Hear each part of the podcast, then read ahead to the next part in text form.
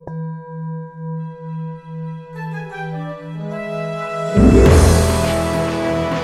Radical Secular Podcast. A demand for justice, equality, and rational public policy. Subscribe at YouTube, Apple Podcasts, and all the major podcast channels. Visit our website at theradicalsecular.com for articles, insights, and our complete library of episodes. Support us on Patreon and follow us on social media.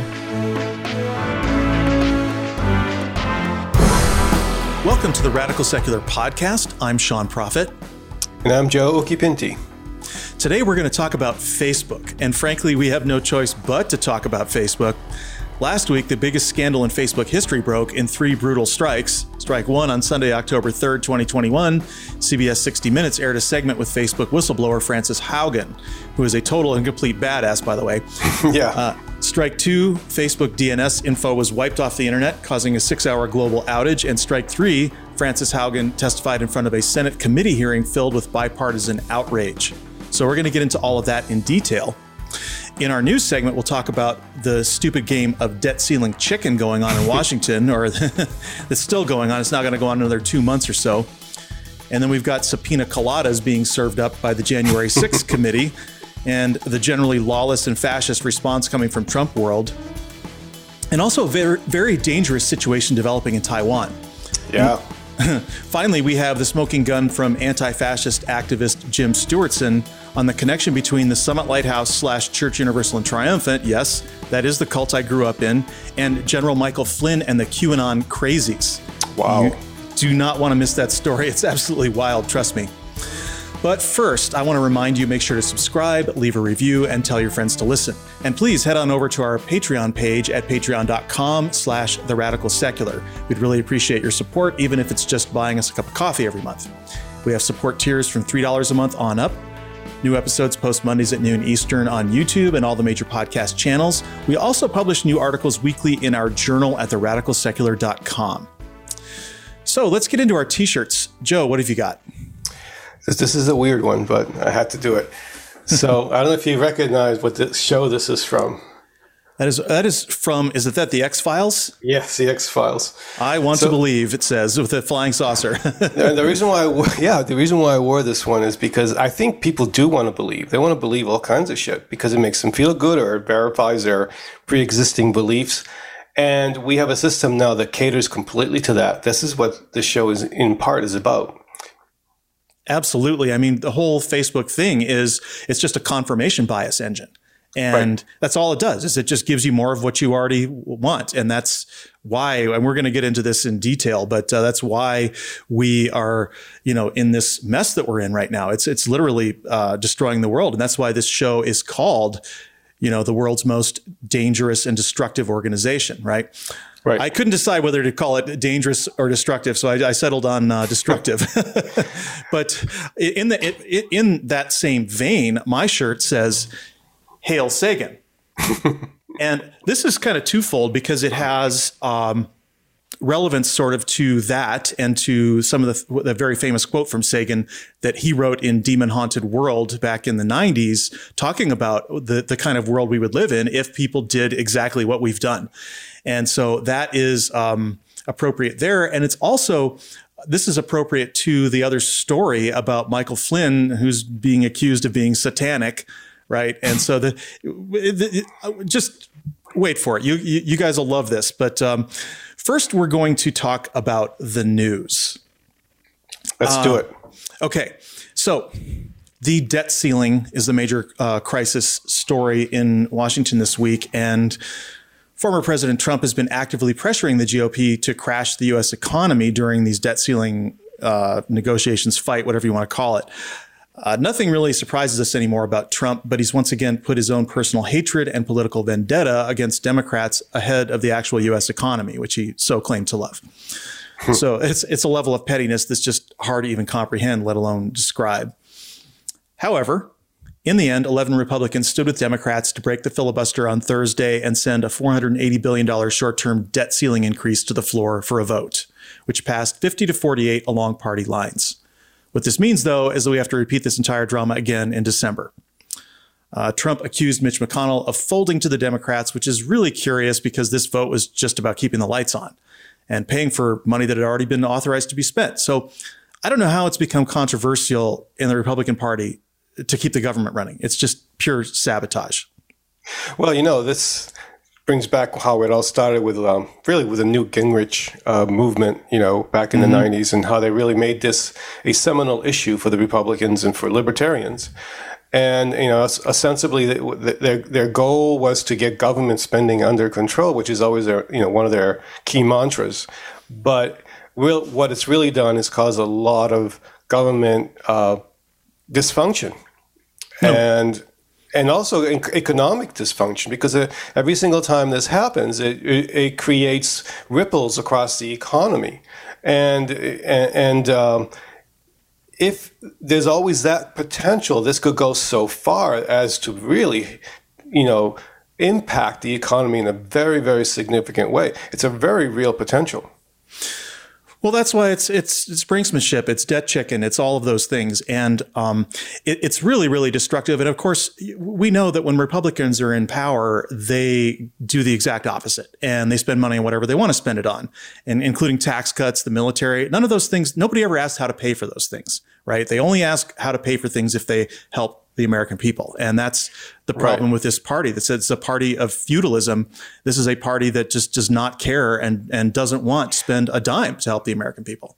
Well, and of course, this is all past due spending, right? This is all, this is all, this is the bill from that spending that has happened previously to this, which they're completely implicated in, right? They're the ones that actually went on a shopping spree and it, now it's it's time to pay the bill, and they're saying, "Oh, we're not going to pay it." It's a, you know that's an oversimplification, but no, this is but this is their game. Their game is just to constantly keep Democrats in a squeeze play whenever and whenever there's anything, any measure that actually helps the American people. It's like, oh, it's going to bust the budget. We're going to all we're all going to hell in a handbasket. Right. Is their you know is their thing. Well, there's that radical rhetorical, you know, strategy, but there's also the idea that they really just have a scorched earth policy when it comes to power. They don't really care about the damage it's causing people, even their own constituency. Uh, oftentimes, uh, what they what they really want to do, and their logic is to to gain go back get back in power, to have as much power as possible, which means that comes first. Discrediting the Democrats, weakening them, is job one. Is you know even uh, when Obama was in power, the the Republicans stated right off the bat they just wanted to do whatever it took to make sure he was a one term president, and yeah, that same logic, thing. same logic. Well, and what's going on here is we've got this difficult situation of these two senators, uh, uh, Joe Manchin and Chris, Kyrsten Sinema, who are just not playing ball with the Democrats, and they're making this much harder than it has to be. And Manchin of course, this week, you know, accused both sides of playing politics. Right. And we always know what it means when someone says both sides. It means they're taking the worst side against the best side every single time. And Manchin is he's barely a Democrat. He, if he's not a dino, I don't know who is. And he, he right. gave us control of the Senate, but he won't let us use it. And at this point, he might as well be Mitch McConnell. And you know, of course, as we grow tired of repeating here on this show, this is yet another reason to get rid of the filibuster. And right. after this whole exercise, Chuck Schumer got up and he rightfully burned Republicans to the ground for their tactics in a floor speech after the vote. And he's gotten a lot of criticism for that speech, even from among Democrats, which don't get me started about our fucking tone policing idiots on the Democratic side, right? I mean, this is, they are using these scorched earth tactics that they've been using since 2009 to just destroy every time a Democrat gets in power. And, you know, Mitch McConnell, this is rich for his part, has now written a letter to President Biden saying that because of Schumer's speech, that he's not going to help the Democrats next time. Well, I mean, he's the source of the problem in the first place. And so he's like saying, I'm never going to help you people solve the problem I created ever again. You know, it's just. Right. It's well, they do this because it works, right? They muddle the issues. They muddle the, the power dynamics purposefully because they don't want, they are the bad guys. They are the, the, the you know, the people that are holding back, you know, salaries and, and the government functioning and uh, you know benefits for people and all that stuff they are the ones that are doing it so they have to obscure it Otherwise, you know, even a lot of people in their own base are going to eventually say, "Why this? You know, the emperor has no clothes."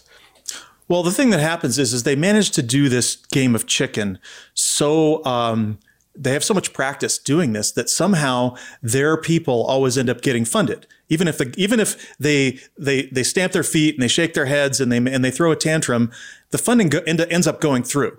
And uh, but Democrats never get credit for that. Yeah. Uh, uh, among their constituency. So it's just nuts. I, I don't want to spend too much more time on this because we have a, a, lot of other sure. stuff. The the subpoena colada story is really is really really good. Um, and that is okay. So we've got a whole group of people who have now who were involved in we know they were involved in planning the January 6th insurrection and they've now been subpoenaed Uh, I believe there were 11 subpoenas that went out and and there had already been four before so I want to read this from roll call it says okay. Me- Members of Women for America First, the group that organized the January 6th rally at the Ellipse, are named, including Amy Kremer and Kylie Kremer, both of whom are founders, and Cynthia Chafian, who submitted the first permit application on behalf of the group. Katrina Pearson, a former Trump campaign official, is among the group of 11 who are required to produce documents and testify in a des- deposition. Caroline Wren, listed as a VIP advisor for the January 6th rally. Maggie Mulvaney, named as VIP lead on the permit documentation. Justin Caporale of Event Strategies Incorporated, listed as project manager. Tim Unes, also of Event Strategies, who was referred to as the stage manager. Megan Powers of MPowers Consulting, operations manager. Hannah Salem of Salem Strategies, operations manager.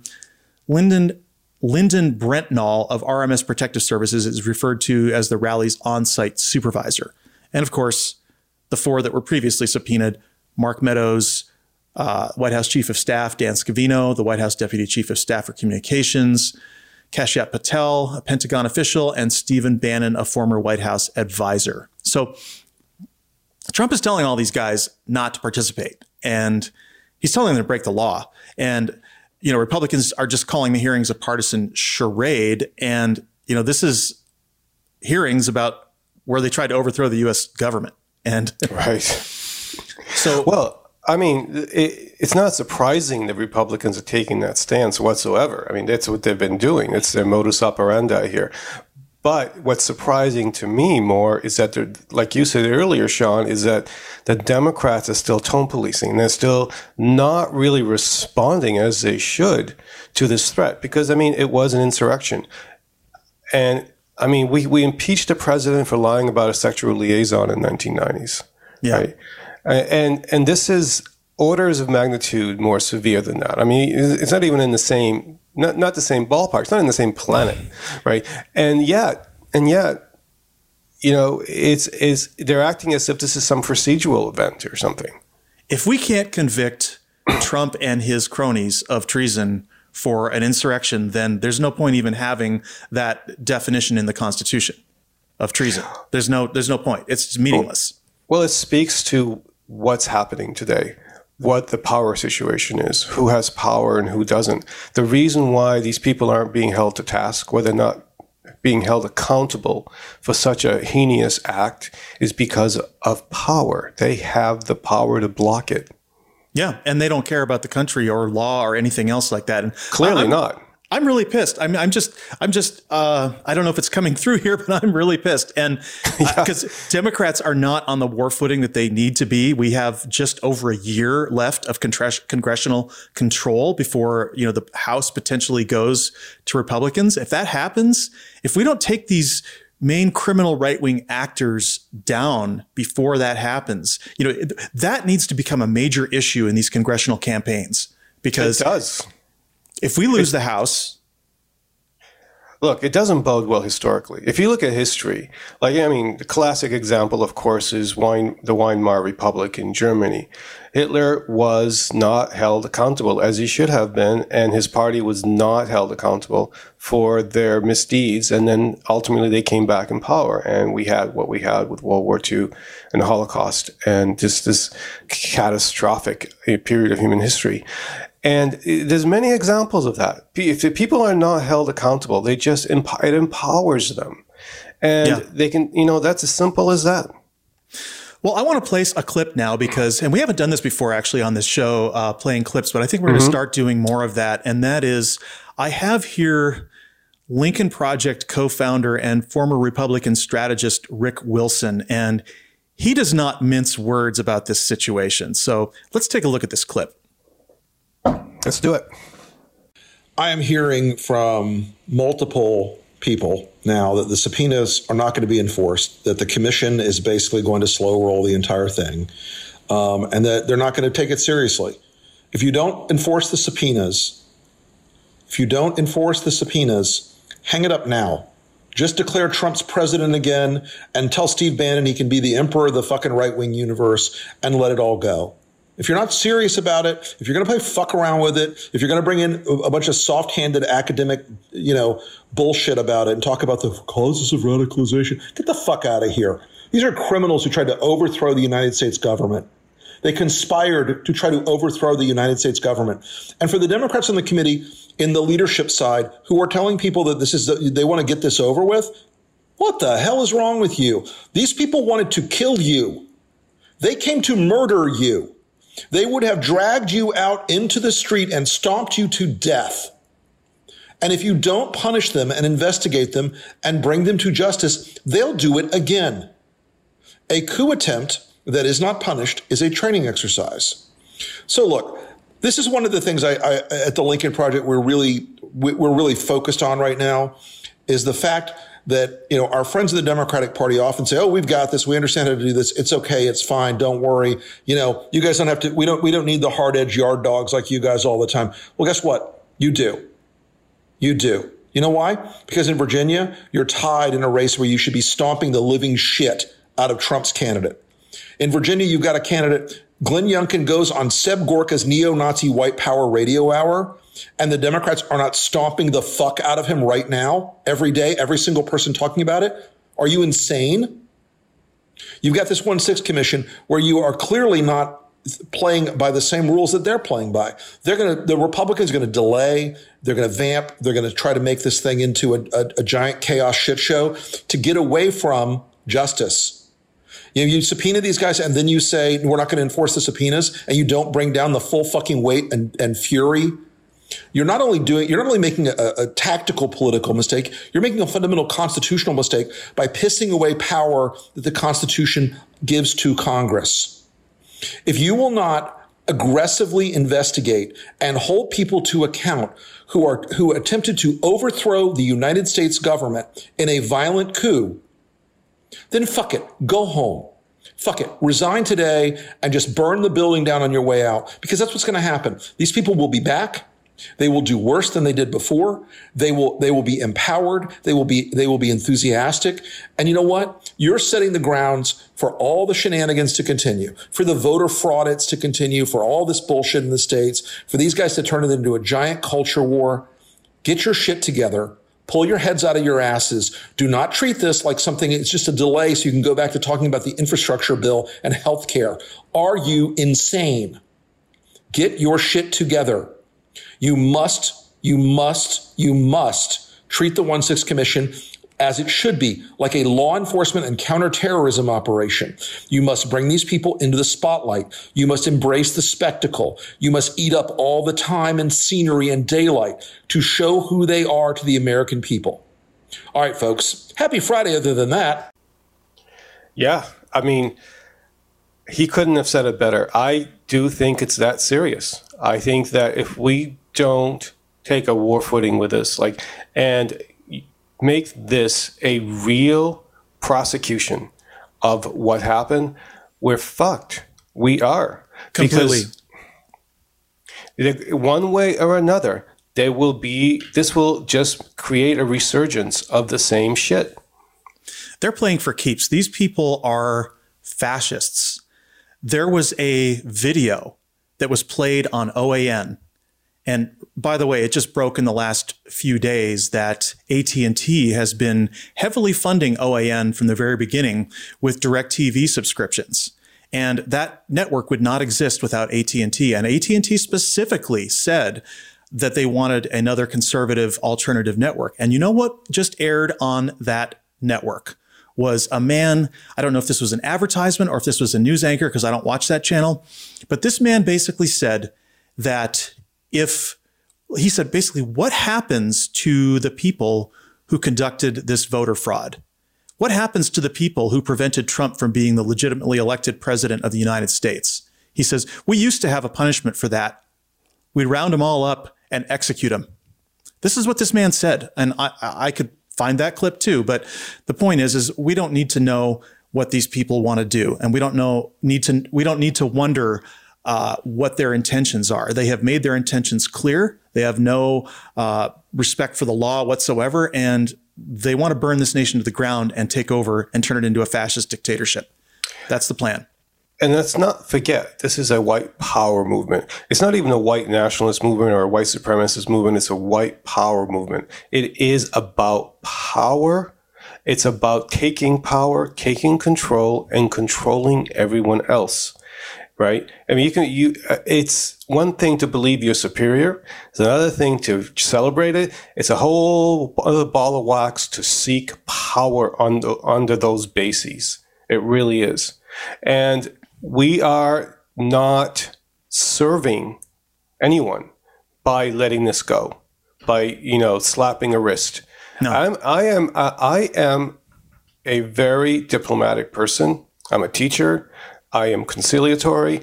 But I, even me, I can see how dangerous this is. And I know we've got to be tough. We've got to be as tough as necessary to stop this movement.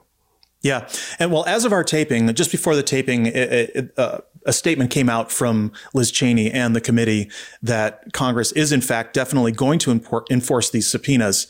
But it's really unclear what that means. What are they going to do if Bannon holds? Are they going to are they going to haul his ass to jail? Are they going to hold him in contempt of Congress? I mean, this this is it's serious, folks. So all right. They need to send some FBI marshals and get his ass to Congress.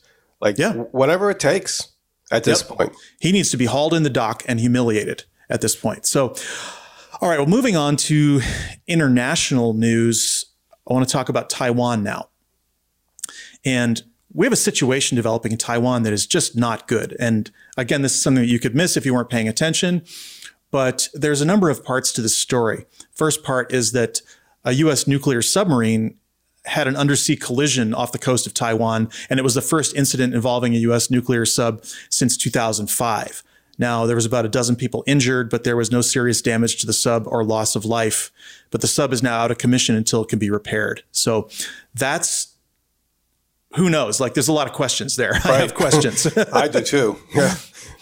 But we do know that the U.S. has a small military presence of a few dozen advisors in Taiwan, and China is really pissed off about this because it considers that island to be part of its territory. And uh, uh, Defense Ministry spokesman Zhao Lijian said that China will take all necessary measures to protect its sovereignty and territorial integrity. It's kind of a generic statement there.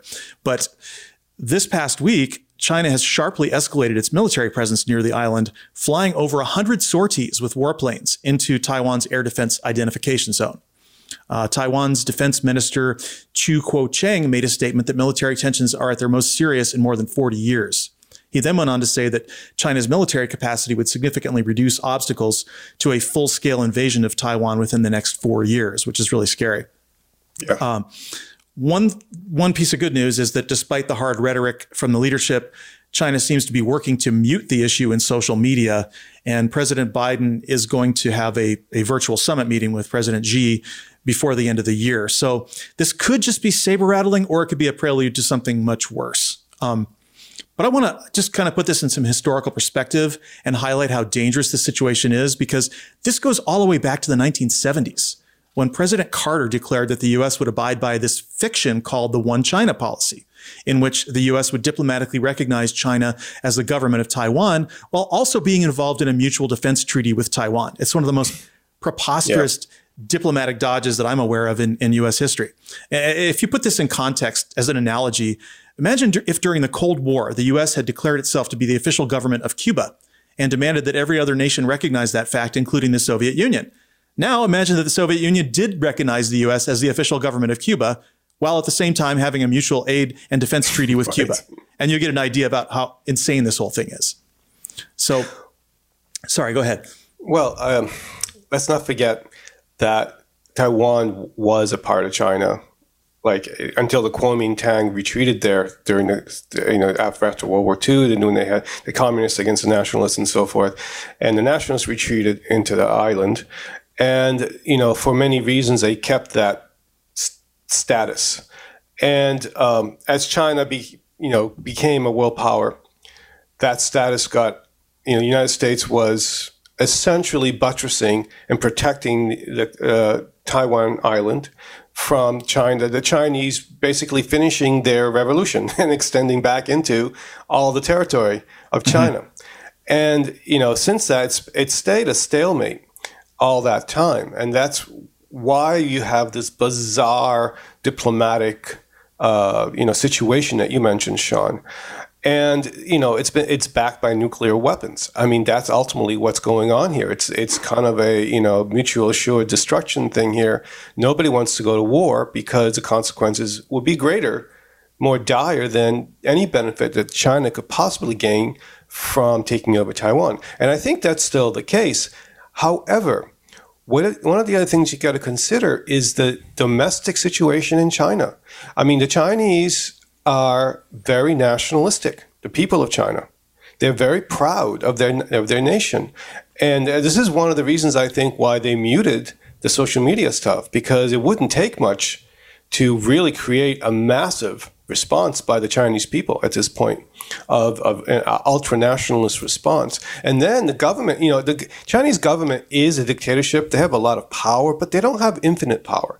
And they do have to be mindful of the sentiments of their citizens. They really do. And they manage them for, for that reason. Well, they, they certainly do manage them, Joe. And what one of the things I was going to say about that is that, I mean, how easy would it be for them to flip a switch in their in their social media and start pushing propaganda out that would then get people all whipped up into this, you know, get the hardliners talking and and get this nationalistic frenzy going it's on. right there. It's, it's right, right, there. there. And, and, and, it's not public opinion in China is not like public opinion in the United States. They can turn it on and off when they want because yeah. they, they just, I mean, they erase entire people in China. Right. And they, they, like there's a, one of the most famous uh, film stars in China has been completely erased from the internet because she right. said something wrong. So it's really, really, um, it's not the way we think about public opinion. It's something else entirely. It's kind of, it's kind of, um, they can just trot this out on command. And Getting back to our current reality, though, mm-hmm. uh, Taiwan holds a major portion of the world's semiconductor manufacturing, and any military conflict would therefore be absolutely catastrophic to the world. And you think we have a chip shortage now? Uh, I mean, imagine not yeah. being able to get any semiconductors out of Taiwan. Uh, and and and so that's bad enough. But now also imagine you've got a fully democratic country of 24 million people. That's the size of Canada or Australia. Okay, falling under Chinese authoritarian rule. I don't know uh, if or when this standoff will be resolved, but it's just kind of one more cloud on the horizon of an already sort of teetering world order and the loss of American power. And yeah. it's something where I've really, you know, China's now increasing its military buildup in the area. They're, they've been doing just so much work in the South China Sea and, and building these artificial islands and making territorial claims that are, are in international waters. They've been really, really saber rattling. And right. some of the analyses that I read said that by 2025, they will have such military superiority that there's really nothing that anyone could do to stop them from taking over Taiwan. Well, here's what's changed, which is really concerning, is one of the reasons why they were being sort of subdued with Taiwan is because they were trying to, they were working with Hong Kong at the time to try to woo Hong Kong to, and also woo the Taiwanese into believing that you know, we can have this kind of mixed system capitalism here, socialism there, you know, and we can give, we can have special zones and like, like, like uh, Hong Kong was, but that's all out the window now because the Chinese have moved into Hong Kong and, and that special zone status is now pretty much gone for them, practically speaking. And so that whole logic is now gone. Right. So they uh, know that, it's like it's like the Taliban coming in and taking over. I mean, with the Chinese is the minute they came into Hong Kong, they started approving who could run for election and they started limiting who could vote and they started shutting down newspapers and they just cracked down like you know like the authoritarian regime that they are. And no, it would be no different in Taiwan. And so now the Taiwanese know that They've seen it, and they're not they're not likely to to to just acquiesce and, and join China like the Chinese were hoping at some point would happen. So they're going to force the issue potentially. I mean, that's one of the concerns. However, the other thing I would say is that China plays the long game. Mm-hmm. They they play the long game. I mean, generational long game. And so I don't think they're going to rush into anything unless something there's some other crisis. Like if there's an, something that they have to distract from, that would be a possibility. Like some kind of terrible domestic domestic crisis, like the economy collapses or something like that. Then hey, a war would be great. Some something of that nature. I don't really foresee China just all of a sudden unilaterally just attacking Taiwan. But then again, mm-hmm. I don't know. Well, it's a game of chicken again, right? Because we're talking about they don't know what the US is going to do, and they have to sort of gauge their move. Is the US going to be willing to go to war over Taiwan? And that's an open question. I don't know the answer to it. Right. I don't either. Okay. Well, something to watch, though.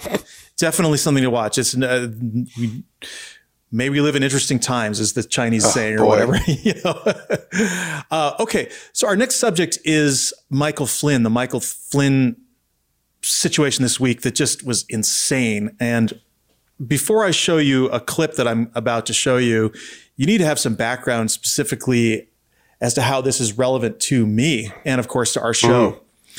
because we've spent about five different shows talking about the cult that I grew up in, which is called the Summit Lighthouse or Church Universal and Triumphant. And my mother was Elizabeth Clare Prophet. She's dead now. Christoph also grew up there. So this is really, really close to home.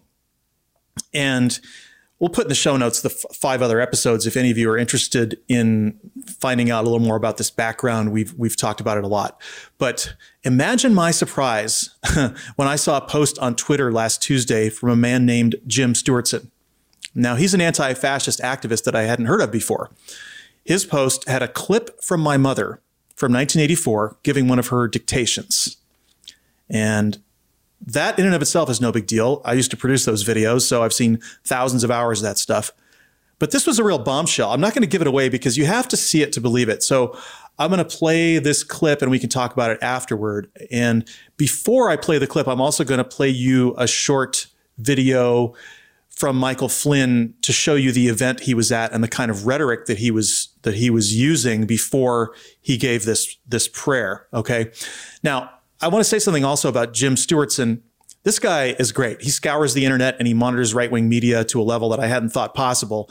And it's hard to stomach some of this right wing stuff. So kudos to him for doing it. And I'm not sure how he found what he found in terms of this Michael Flynn clip, but just take a look and listen. And that's why I know that no way in the world did the American people vote for any of this. And that's why I believe Donald J. Trump is still our president.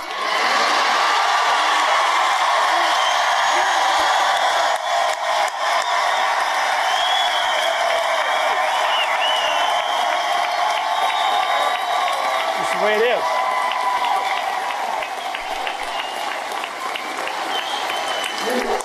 exactly.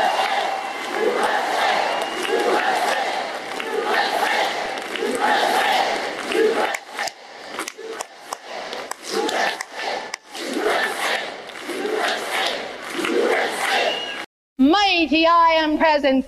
I am here, O God, and I am the instrument of those sevenfold rays and archangels. We are your instrument of those sevenfold rays and all your archangels. All of them. And I will not retreat. I will take my stand. I will not fear to speak. And I will be the instrument of God's will, whatever it is. We will not retreat. We will not retreat. We will stand our ground. We'll, we will not fear to speak. We will be the instrument of your will. Whatever it is. Here I am, so help me God, in the name of Archangel Michael and his legions. I am freeborn, and I shall remain freeborn, and I shall not be enslaved by any foe within or without. In your name, in your name. and the name of your legions, We are freeborn. And we shall remain freeborn. And we shall not be enslaved by any foe, within or without. So help me God. God bless you. God bless America. Thank you very much. Okay, before I say anything, Joe, I want to get your reaction to that clip. Wow. Oh, wow. I'm kind of speechless. Um, how can, what else can you say about where we're at? Right? I mean, th- this figure, this national figure, Michael Flynn, who is now representing, you know, the cult that you grew up in, in a very, you know, m- a mirroring the the words from your mom. It must be quite something to to watch this for you. I, I, I know that's a different issue, but um, It's I don't even know how to even interpret that one. I, I, I don't know how you deal with it, but but I'm sure you have. I'm sure you've come to terms with it in your life.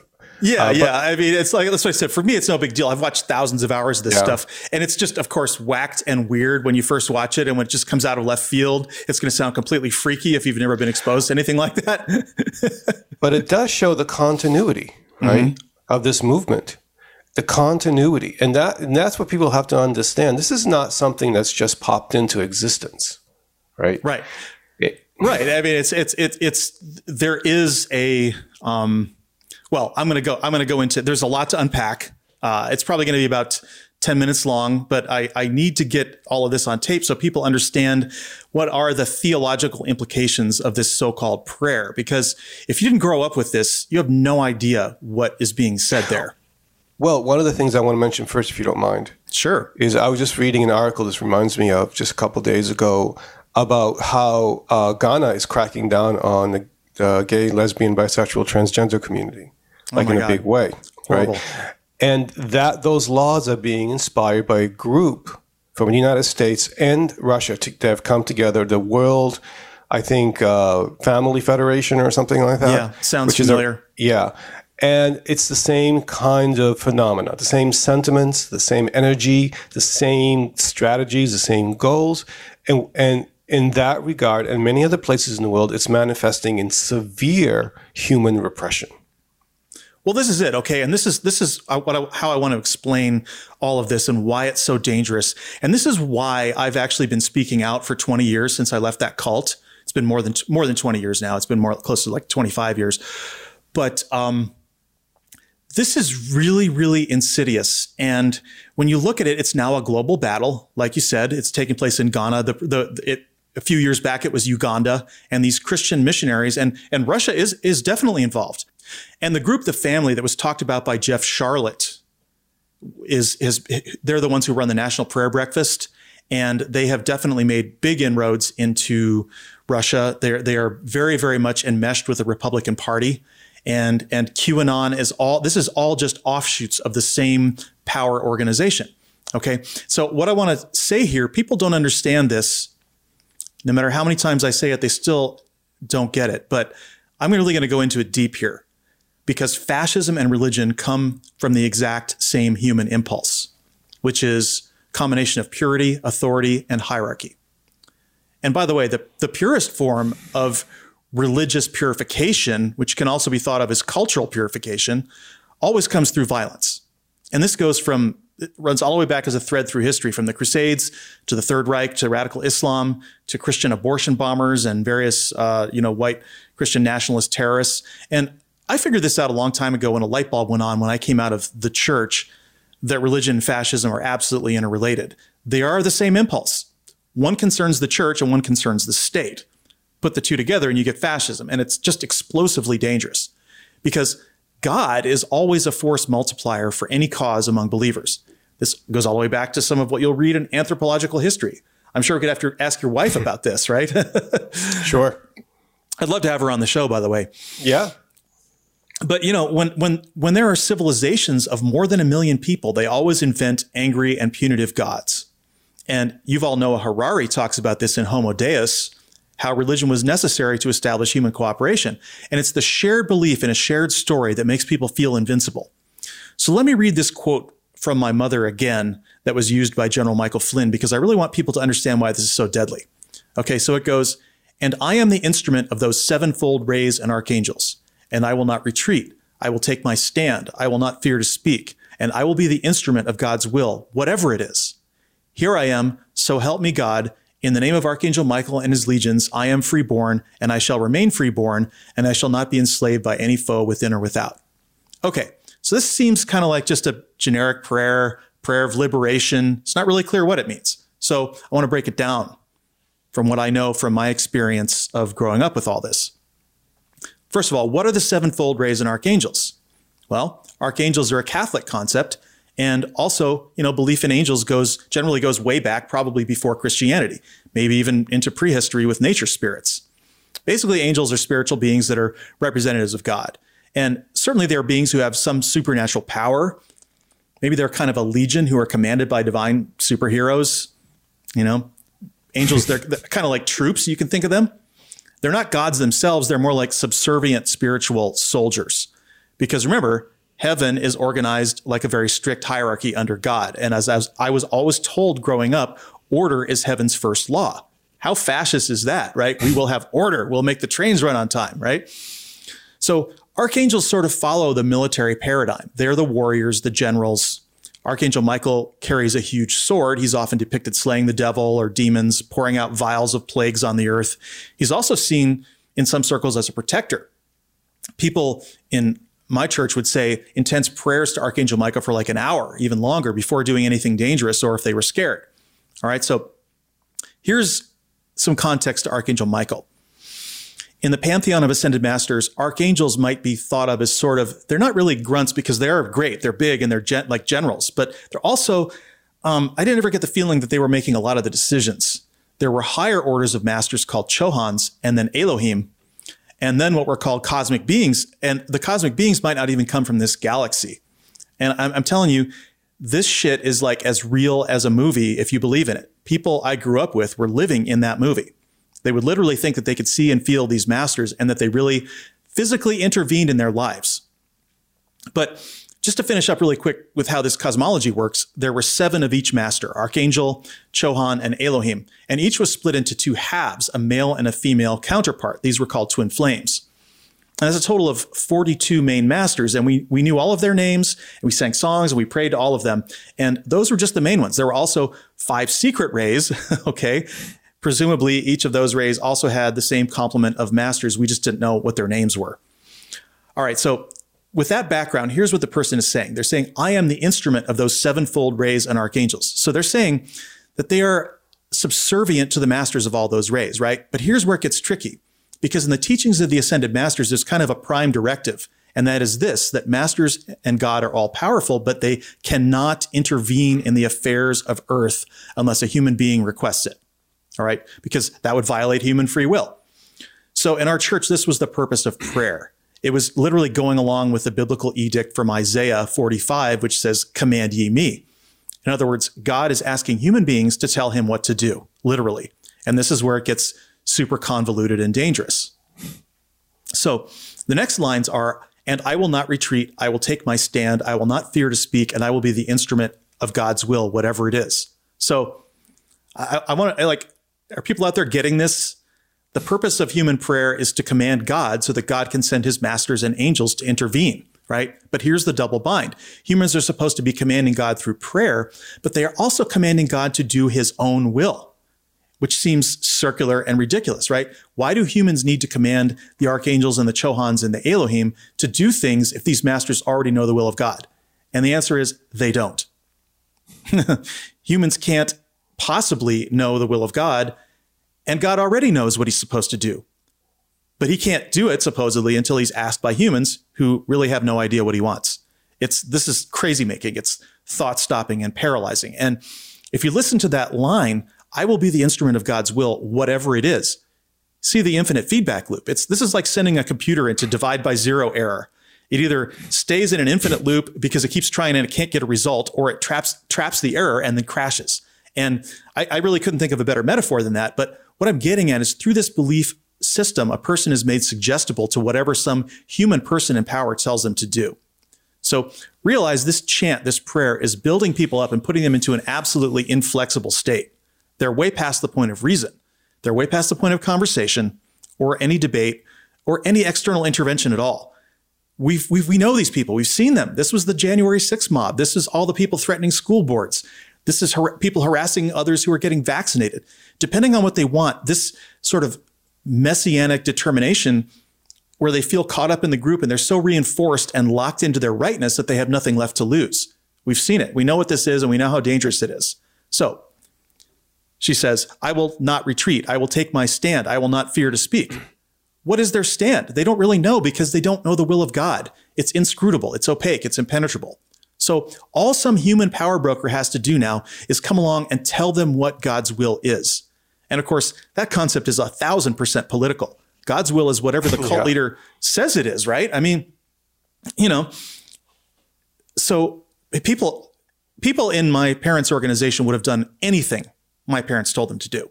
So that's why that's why I and I and I watch them do it, and that's why I know how scary this is. So you've put these people into this suggestive state where they believe they have the backing of Archangel Michael and his legions and all the Chohans and Elohim. And that's the final part of the prayer. Here I am, so help me God. In the name of Archangel Michael and his legions, I am freeborn, and I shall remain freeborn, and I shall not be enslaved by any foe within or without. So, right?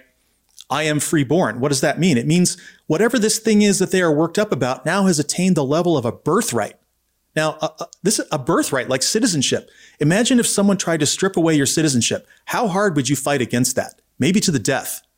So that's what's going on here is that everyone's desire for a literal birthright freedom is being hijacked to some purpose. What is that purpose?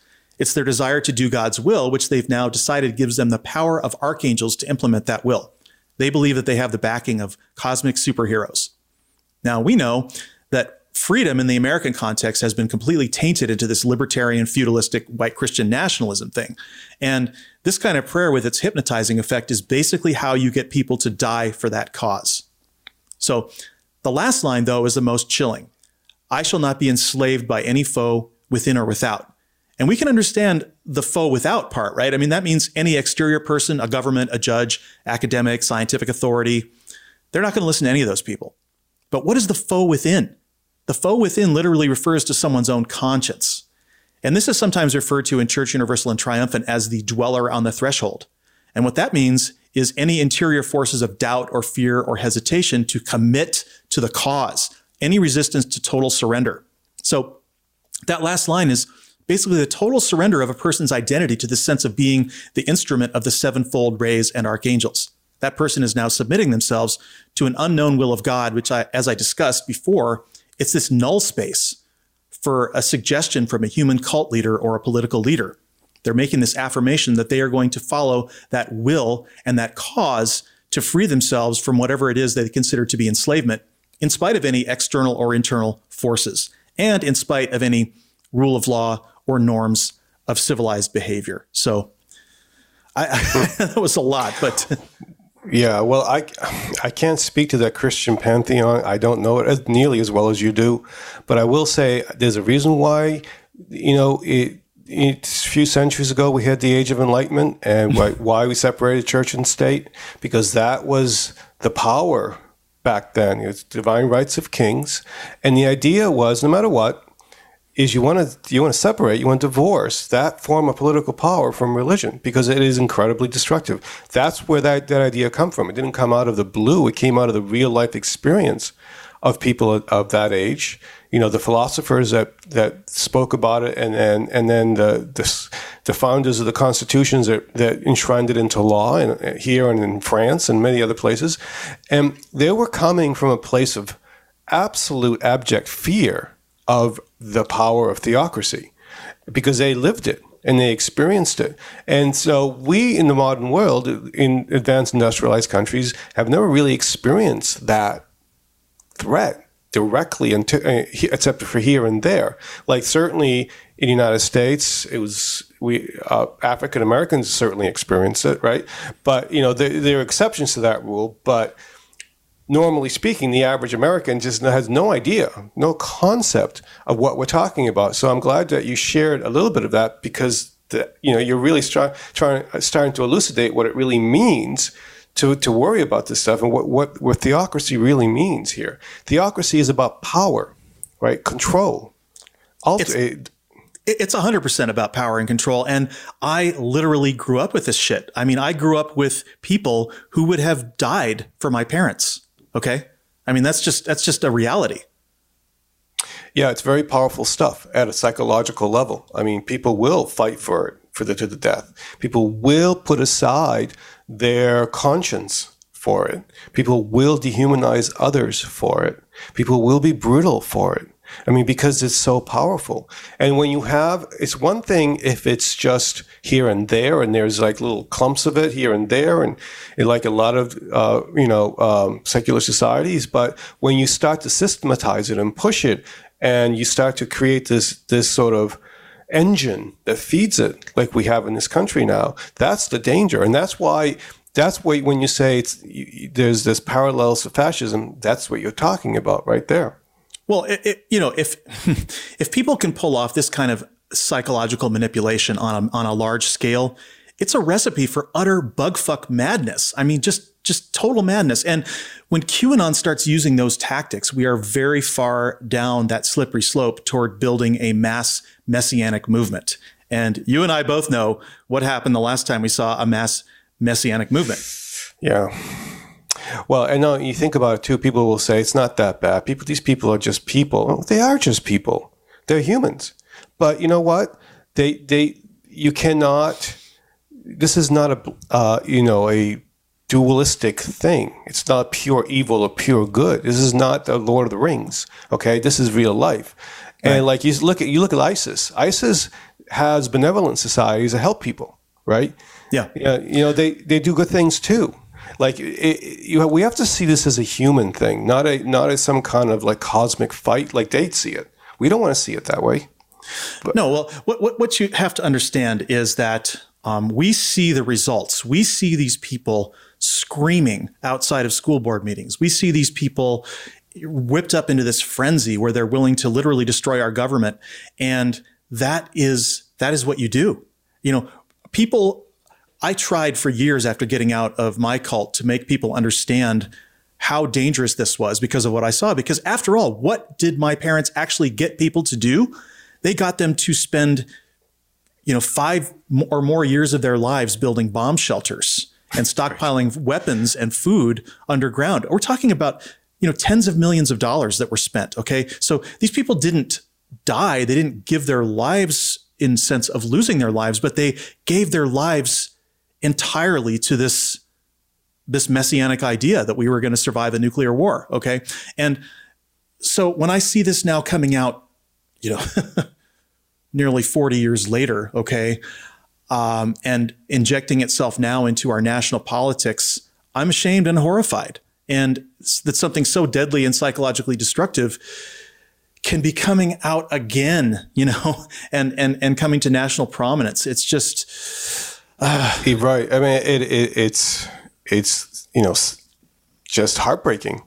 But you know, the thing people have to realize is that it's not that, that everyone that's religious is going to be like this or think like this, I think that I've seen studies that show maybe six to ten percent of the population in the United States is has this messianic kind of ideology, but there's a lot of complacency around everyone else and, and a lot of accepting of this and, and minimizing it and not and thinking it's not a big deal. But it is a big deal because it doesn't take that many people. Here's what you have to think about, and that is, I. Th- th- it's interesting you brought up six percent because six percent is also the number of Americans who will actually acknowledge that they have Nazi views and that's yeah. 19, that's 19 million people. Okay, so that's a lot of people with you know to be Nazis or fundamentalists, uh, you know, uh, uh crazies, and it doesn't. They seed larger action within the population, and once people that's start a- to observe that going on, then you get these movements can build, and it doesn't take much.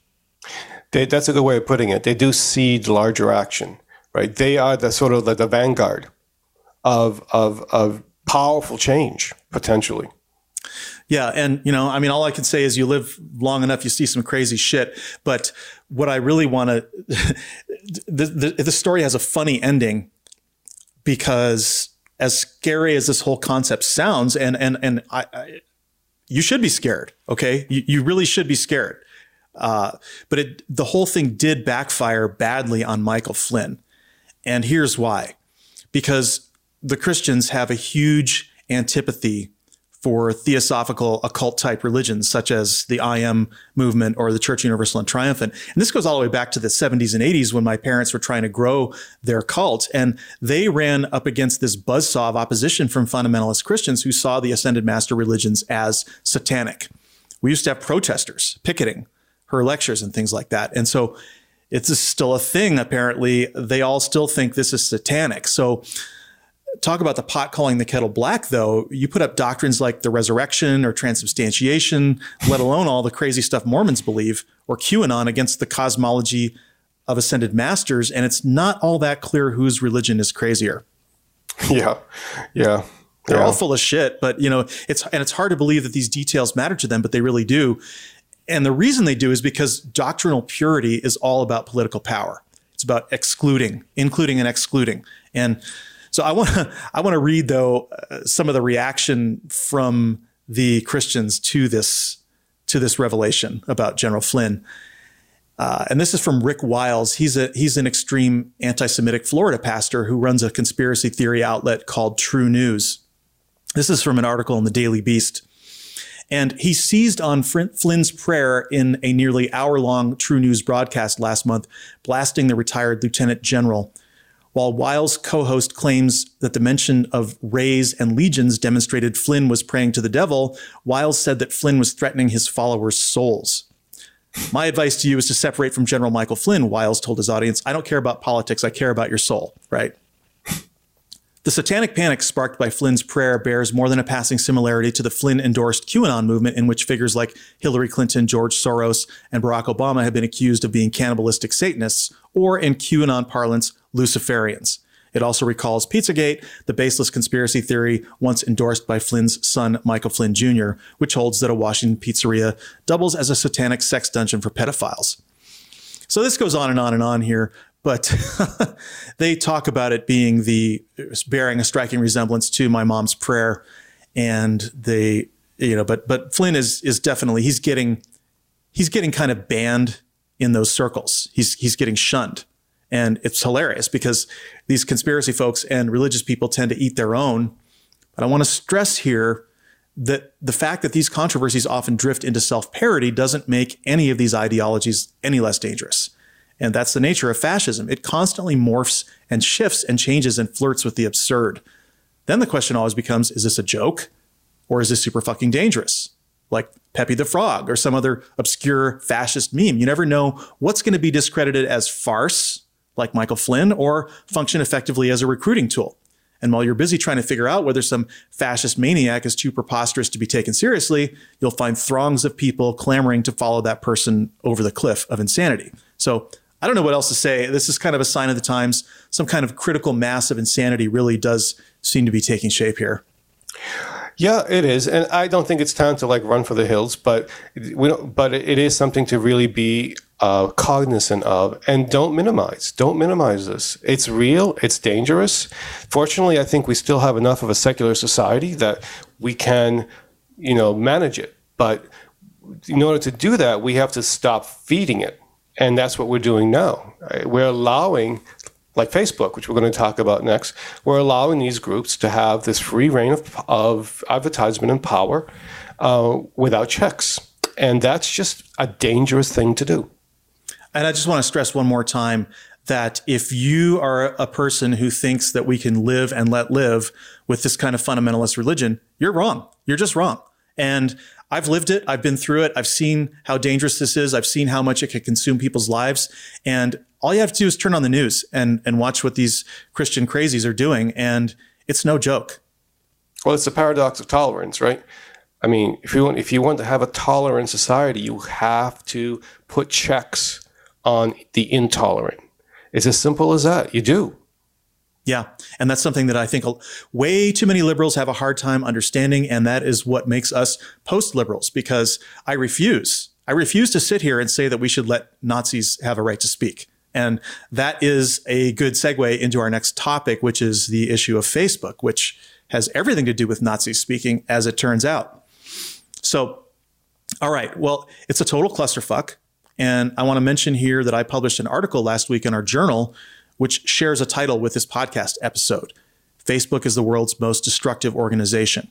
The first thing I want to say is that this scandal is literally the least surprising thing any of us has ever heard, because we've all known for years that Facebook was despicable, at least since the Cambridge Analytica stuff, and the and the fact that Trump's campaign was literally embedded in one of Facebook's data centers. So, as I announced in my article, we've made a sort of executive decision here at the Radical Secular to drastically reduce our Facebook presence and eventually find a way to separate ourselves completely. The whole platform has just become utterly toxic and it's not really helping us grow anyway. So, I've been kind of racking my brain to figure out what took me so long to finally figure yeah. this out. I mean, Joe, what what you tell me? Like, how, how have you been feeling about Facebook? I, I've been thinking the same thing. Like, why did I stay with Facebook for so long when I knew better? As at least at some level.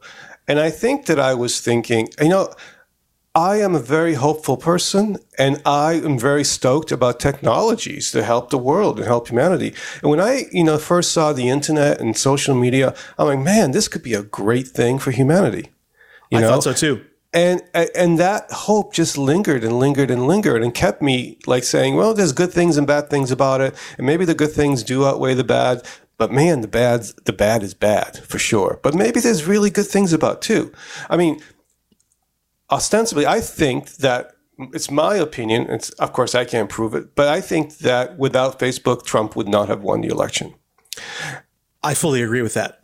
But I also think that's possible for Obama as well.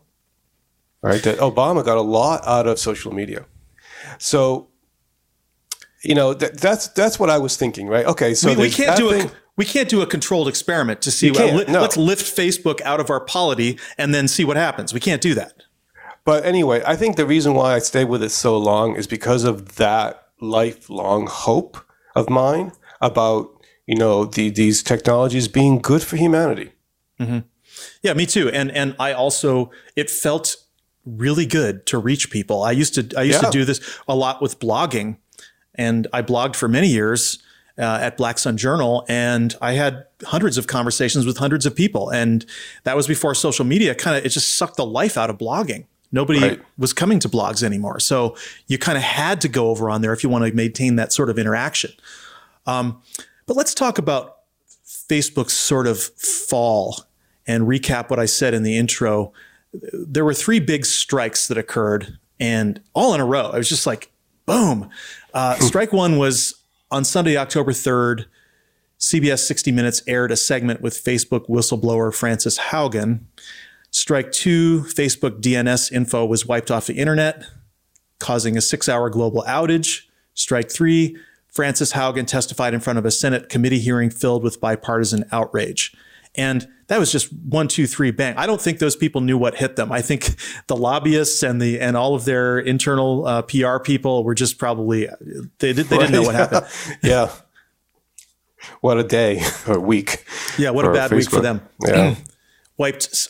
Okay, so it wiped something like $47 billion off their market cap or something ridiculous like that, which means that it took like, you know, $6 billion right out of Mark Zuckerberg's pocket immediately in one day. So, but it was really the revelations from the Facebook whistleblower that just kind of gripped me. I was spellbound because something just snapped at that point. And beyond all the political fuckery and the machinations that Zuckerberg's been involved with, it just hit home for the first time for me after that hearing, thinking about young teenage girls yeah. and their and their eating disorders and the ter- terrible impact that Instagram has had on their lives. In some cases, leading to suicide.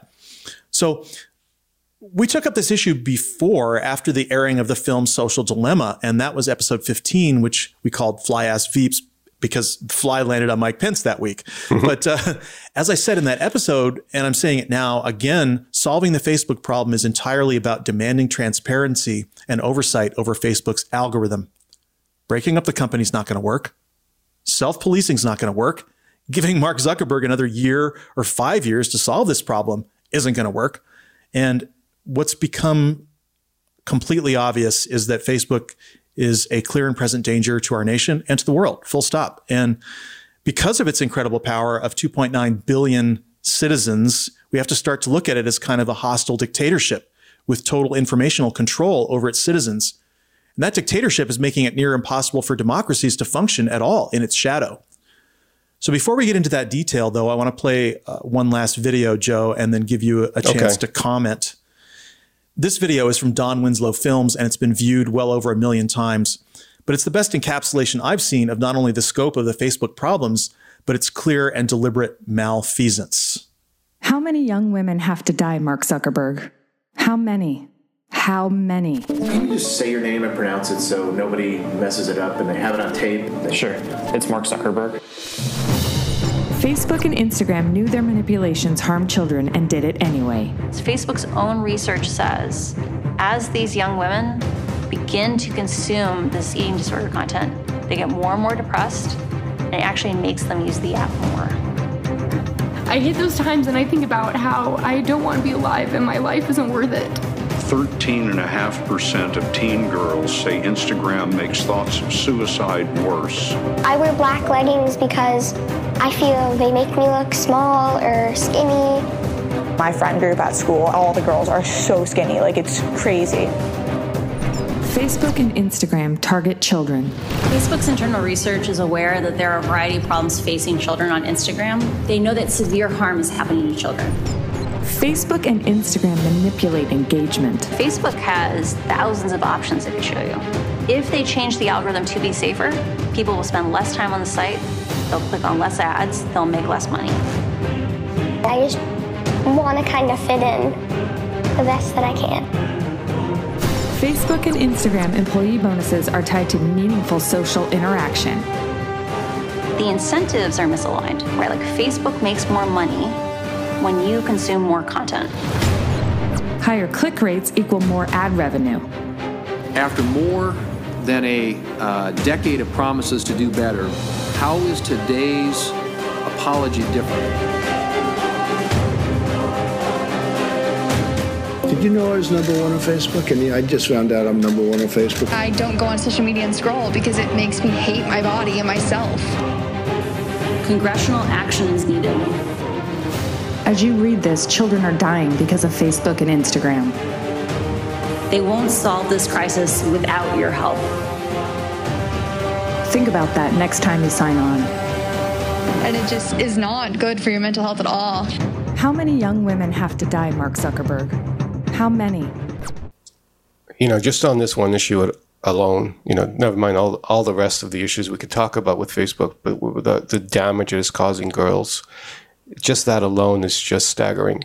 I mean, it's it's not just the, the girls that are dying, which is you know the tra- each one is a tragedy, but it's also the damage that it's causing psychologically and physiologically to to to to women over the course of their lives. Because you know, if you have severe anorexia, you know that that has lifelong impacts, and and it has lifelong you know psychological trauma. You know that eh, this is not small stuff. Just this issue alone should warrant some pretty hefty regulations on this industry. Just what this one at all? Are we serious about taking care of our children or not? I mean, come on. Apparently not. I mean, if you look at if you look at the way uh, the American attitude toward children right now, it is yeah, send them to school, no masks. I mean, we don't care. It's it's there is an all out assault on uh, on any kind of a good society, and this is just a part of it. And again, like you said, if this was just if this was all Facebook was doing, that right there alone would be enough to warrant huge regulation, okay, and huge penalties. But I, I want to take a full inventory of how much other damage they've done, and that and and we're going to pay off this title, okay, of this the show as the world's most destructive organization. Yeah. Yeah, so definitely. This results, as you saw in the video, from Facebook's use of engagement based metrics to ramp up what it calls meaningful social interaction scores. And it's just what it sounds like. The more interactions a piece of content generates, the more people are going to see it, which prioritizes flashy, controversial, clickbaity content over everything else. gets more eyeballs spending more time on Facebook, making them more advertising revenue. And it also has a side effect of encouraging people who get more likes and shares to keep creating more of that same kind of content right. in an ever increasing feedback loop. And this is the point that actually Frances Haugen brought up is that they've done studies on what sorts of what sorts of feedbacks to content creators will cause them to generate more clickbaity content. And so when that stuff is rewarded, people produce it because it makes money. All right. Not, not just for Facebook, but for the people themselves gains them more attention. So it ends up being a race to the bottom, not just in terms of this trivial lowbrow garbage that we all hate, but also false and misleading content that satisfies people's seemingly insatiable appetite to conform and reinforce lies that they already believe. And we talked about that at the beginning with Carl Sagan and the I want to believe X Files shirts, right? Uh, we have anti vax, we have Stop the Steal, we have the election fraud, conspiracy nonsense of all sorts. Is it any coincidence that all of a sudden, within the past five years, we now have to contend again with a raft of flat earthers and 9 11 truthers and Sandy Hook truthers and QAnon itself. Facebook is almost entirely responsible for sending people down these rabbit holes. Now, YouTube, to a lesser extent, maybe, but it's really Facebook that drives a lot of the engagement with the rabbit hole videos in the first place. So let's take an inventory of some of the disastrous results of this algorithmic policy Zuckerberg has personally endangered young girls with eating disorder content. He's refused to implement robust fact checking on his platform due to a concern that this would have an impact on Republican politicians and therefore reduce revenue.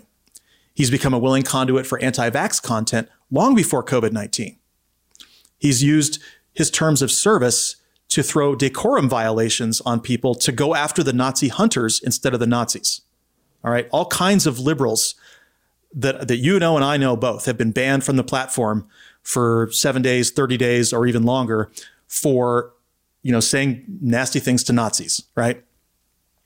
Zuckerberg has allowed rampant racism, sexism, homophobia, and transphobia on the platform.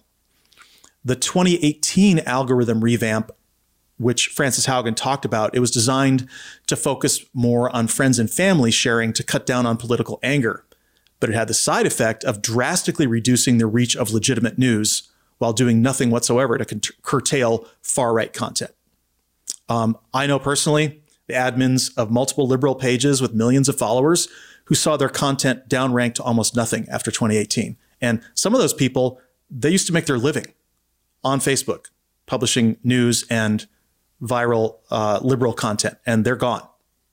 So uh, there was the Cambridge Analytica scandal that we all know about from 2015, 2016, where people's profiles were scraped to allow them to be served custom ads by the Trump campaign and other far right actors in 2016. This was also implicated in Brexit.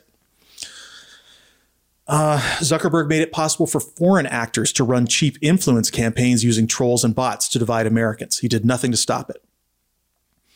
Zuckerberg allowed that Brexit misinformation, utter outright lies about the European Union and what that relationship meant to the UK.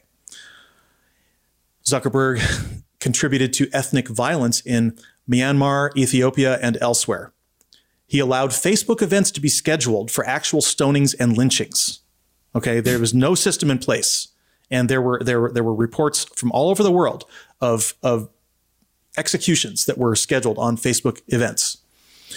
Zuckerberg helped elect far right extremists all over the world, and most recently, he has driven European political campaigns toward negative engagement to the point where Frances Haugen again said that these campaigns were begging Facebook, please do something about this, and, and they refused. So I want to repeat one more time that most, if not all of these things were done in spite of Mark Zuckerberg having documented direct personal knowledge of the consequences and choosing profits over safety.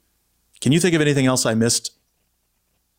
Well, yes, actually, uh, you can look at some countries like Myanmar, for example, and uh, and some of the ethnic cleansing and the and the genocidal actions that happened there can be traced to what happened on Facebook. The military used Facebook for that. Uh, so you have this is a global phenomena, and in some places it's even more dire than it is in Europe or the United States.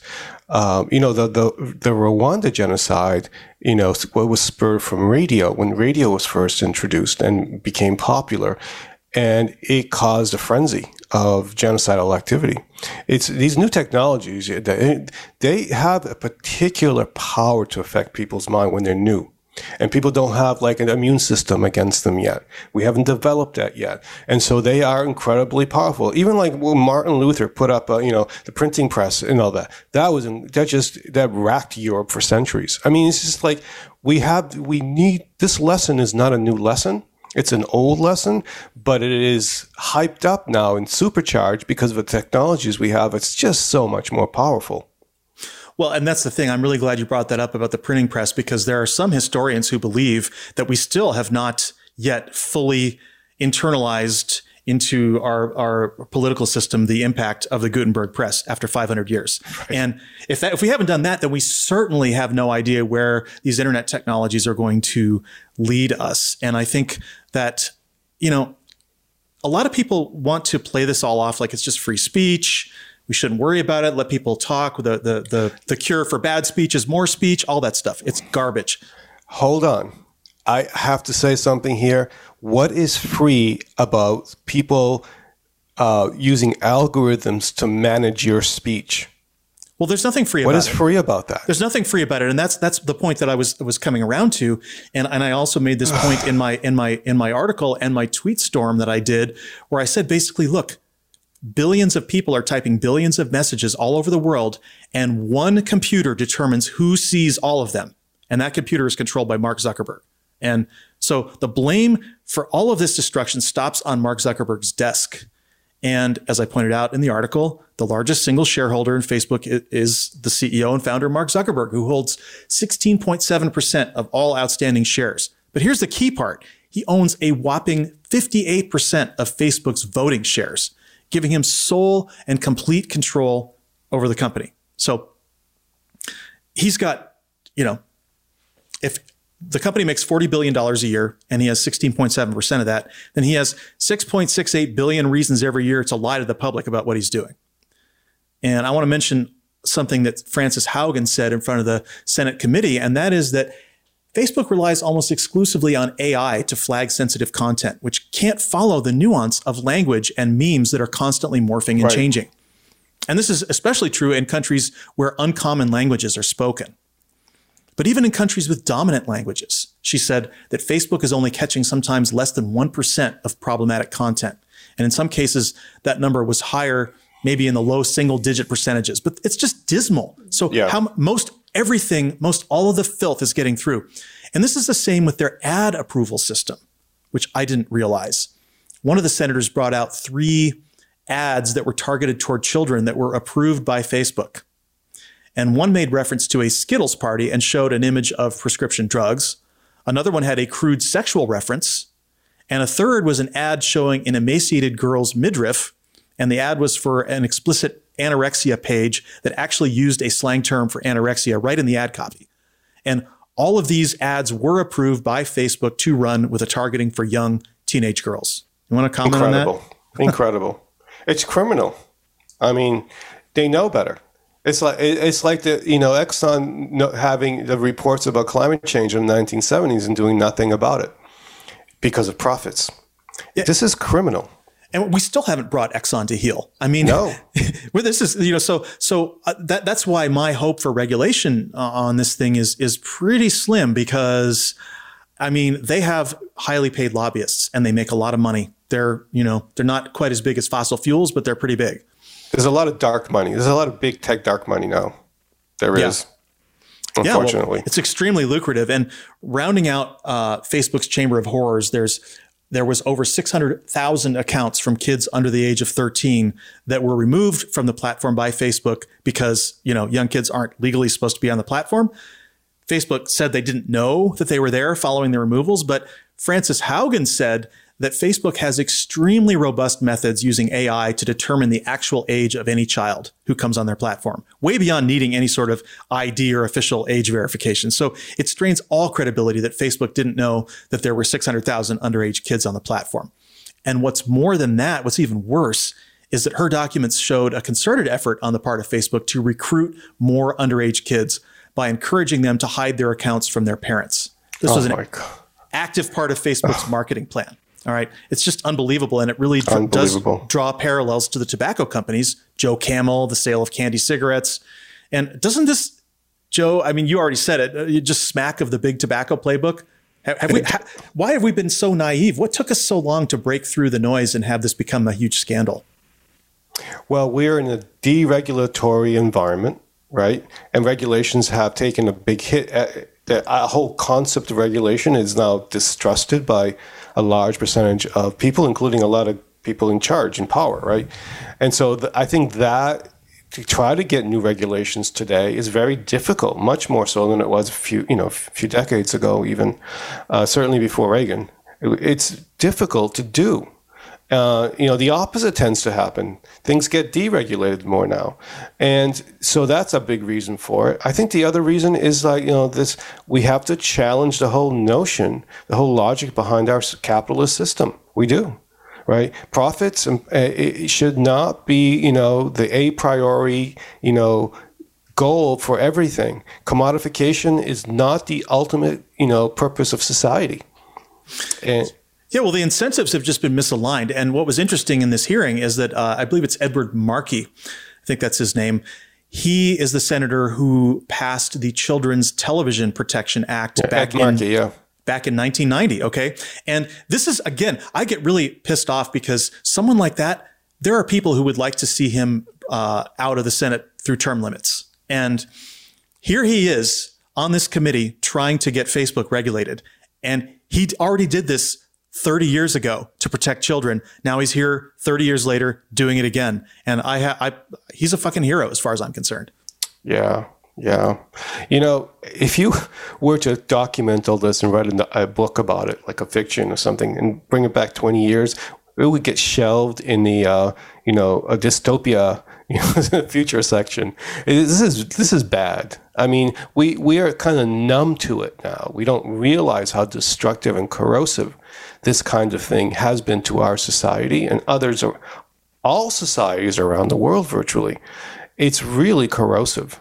And we have to do something because it really it, it, infiltrates everything from the climate change issue to pandemics to, to you know to the rise of right-wing nationalism to all of that all of that is enforced and augmented by this bullshit well, you know, it's it's what what's happened is that we have turned into a much more predatory society. And yeah. people who like growing up when I grew up, I mean, this just wouldn't have been allowed. People would have been, you know, this would have been they would have put a stop no. to it.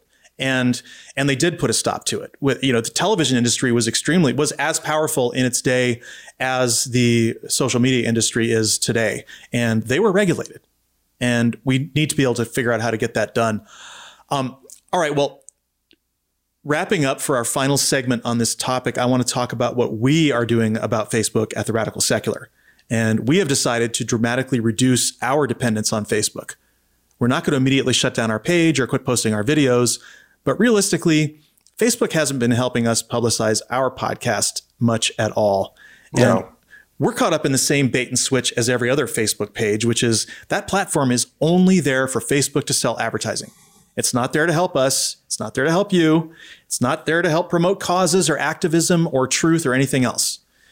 You can have thousands of followers, but if you don't pay to distribute your content, only a small handful ever see any posts. And that's especially true for long form content like we post. Uh, I'm friends with a guy who runs the Science, Skepticism, and Critical Thinking page. It has over 100,000 followers. He shared with me some of his engagement metrics.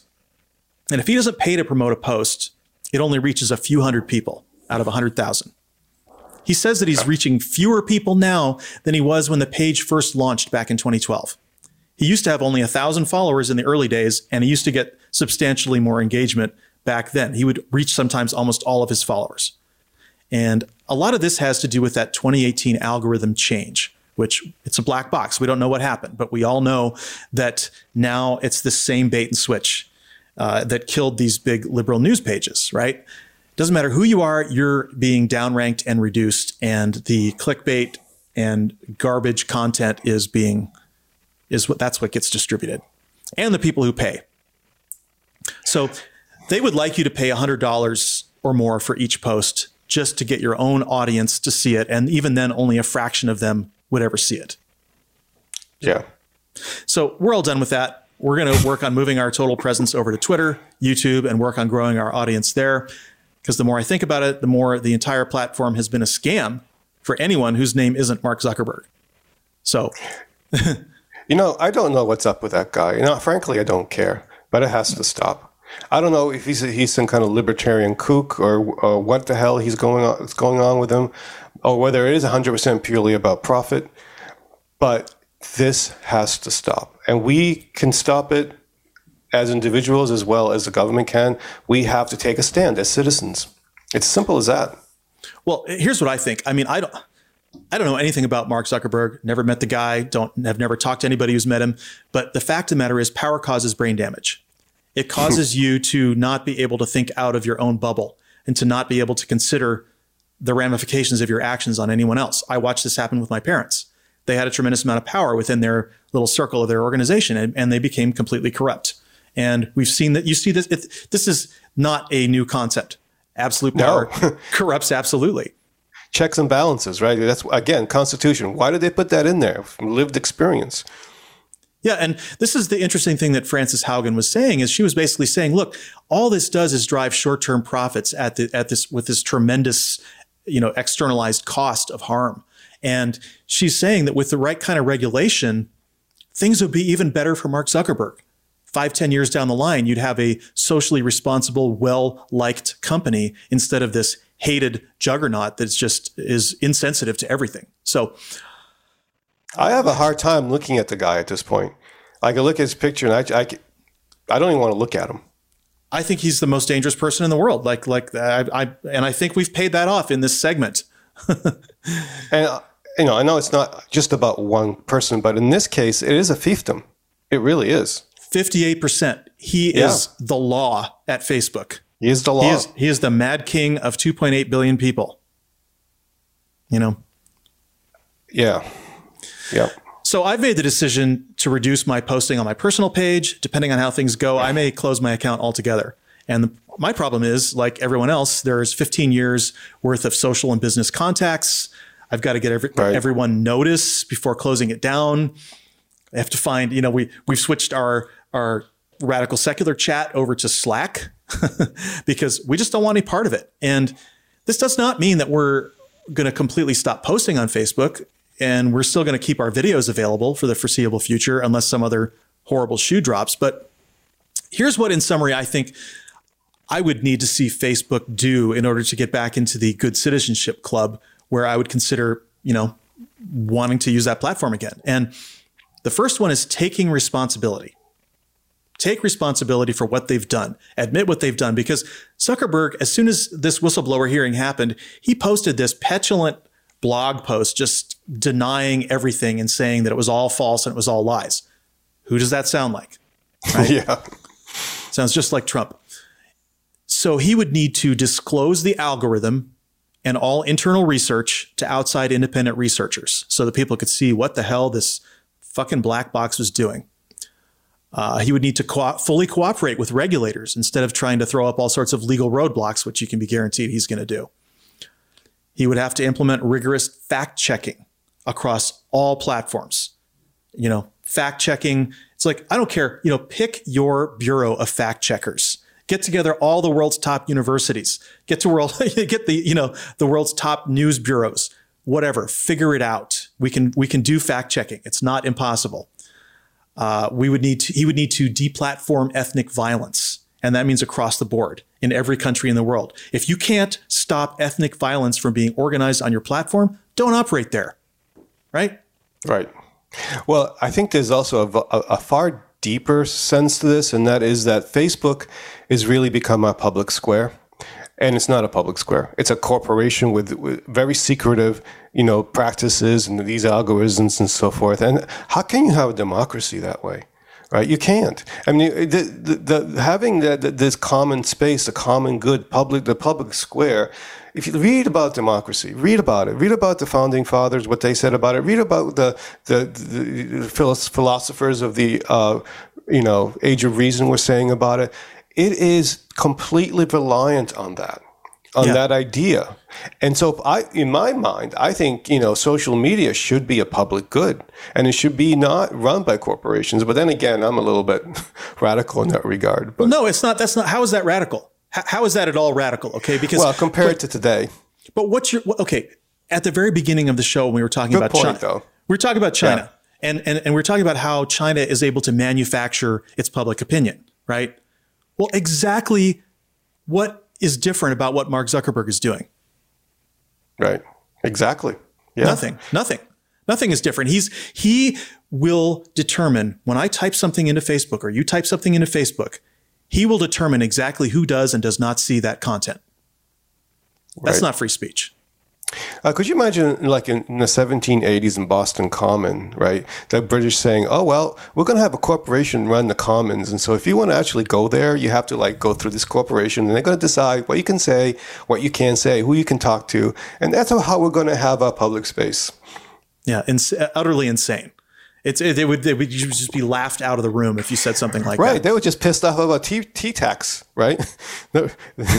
I mean, it, it is such an abrogation of our rights, really, at, at a deep level, at, a, at, a, at a level that we can't obviously see all, all the time, but it really is.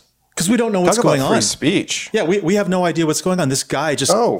comes out of Harvard and suddenly within within you know 15 years he's deciding what everybody can and can't say. Right, and I, I know I post something, you post something. Who who gets to read it? We don't decide we have that. no idea. We have no idea, and and we can't even we don't even have access to our own audience. No. So, all right. Well, the final the final step that he would need to take, other than fixing all that stuff, which is a tall order, is ensuring safety for women and girls. That is Yes. like it, that should not be last on the list. Damn it. And I'm also and listen. It's also destructive for boys too. It, it maybe not as severely, but it, it is. It really is. well, the boys are getting a different kind of toxic content. They're getting toxic masculinity content. Yeah. Right. So and even and also body image stuff too. right, right, a different kind of body image. Yeah. So, okay, well, that is our show for today. We will see you all out there everywhere on the web except at the Zuckerfucks Dr. Evil House of Horrors. Because Yeah. we, we want to be good citizens and we therefore absolutely refuse to contribute any more support to a person who has now become global public enemy number one. Do you have any final thoughts, Joe? I think you said it well. Okay, well, that is our show for today. Remember, if you like our show, make sure to subscribe, leave a review, support us on Patreon, and tell your friends to listen. New episodes post Mondays at noon Eastern on YouTube and all the major podcast channels. We also publish new articles weekly in our journal at theradicalsecular.com. I'm Sean Prophet. Thank you for being here. And remember, wherever you are, you can be radically secular.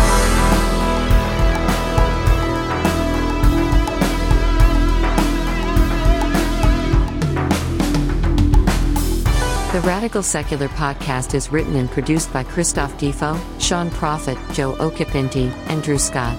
Artwork and design by Tim Stetner. Post production and theme music by Sean Prophet. Special thanks to our support team Lindsay Brightman, Jillian Sky Jacobs, and Lori Field Okipinti.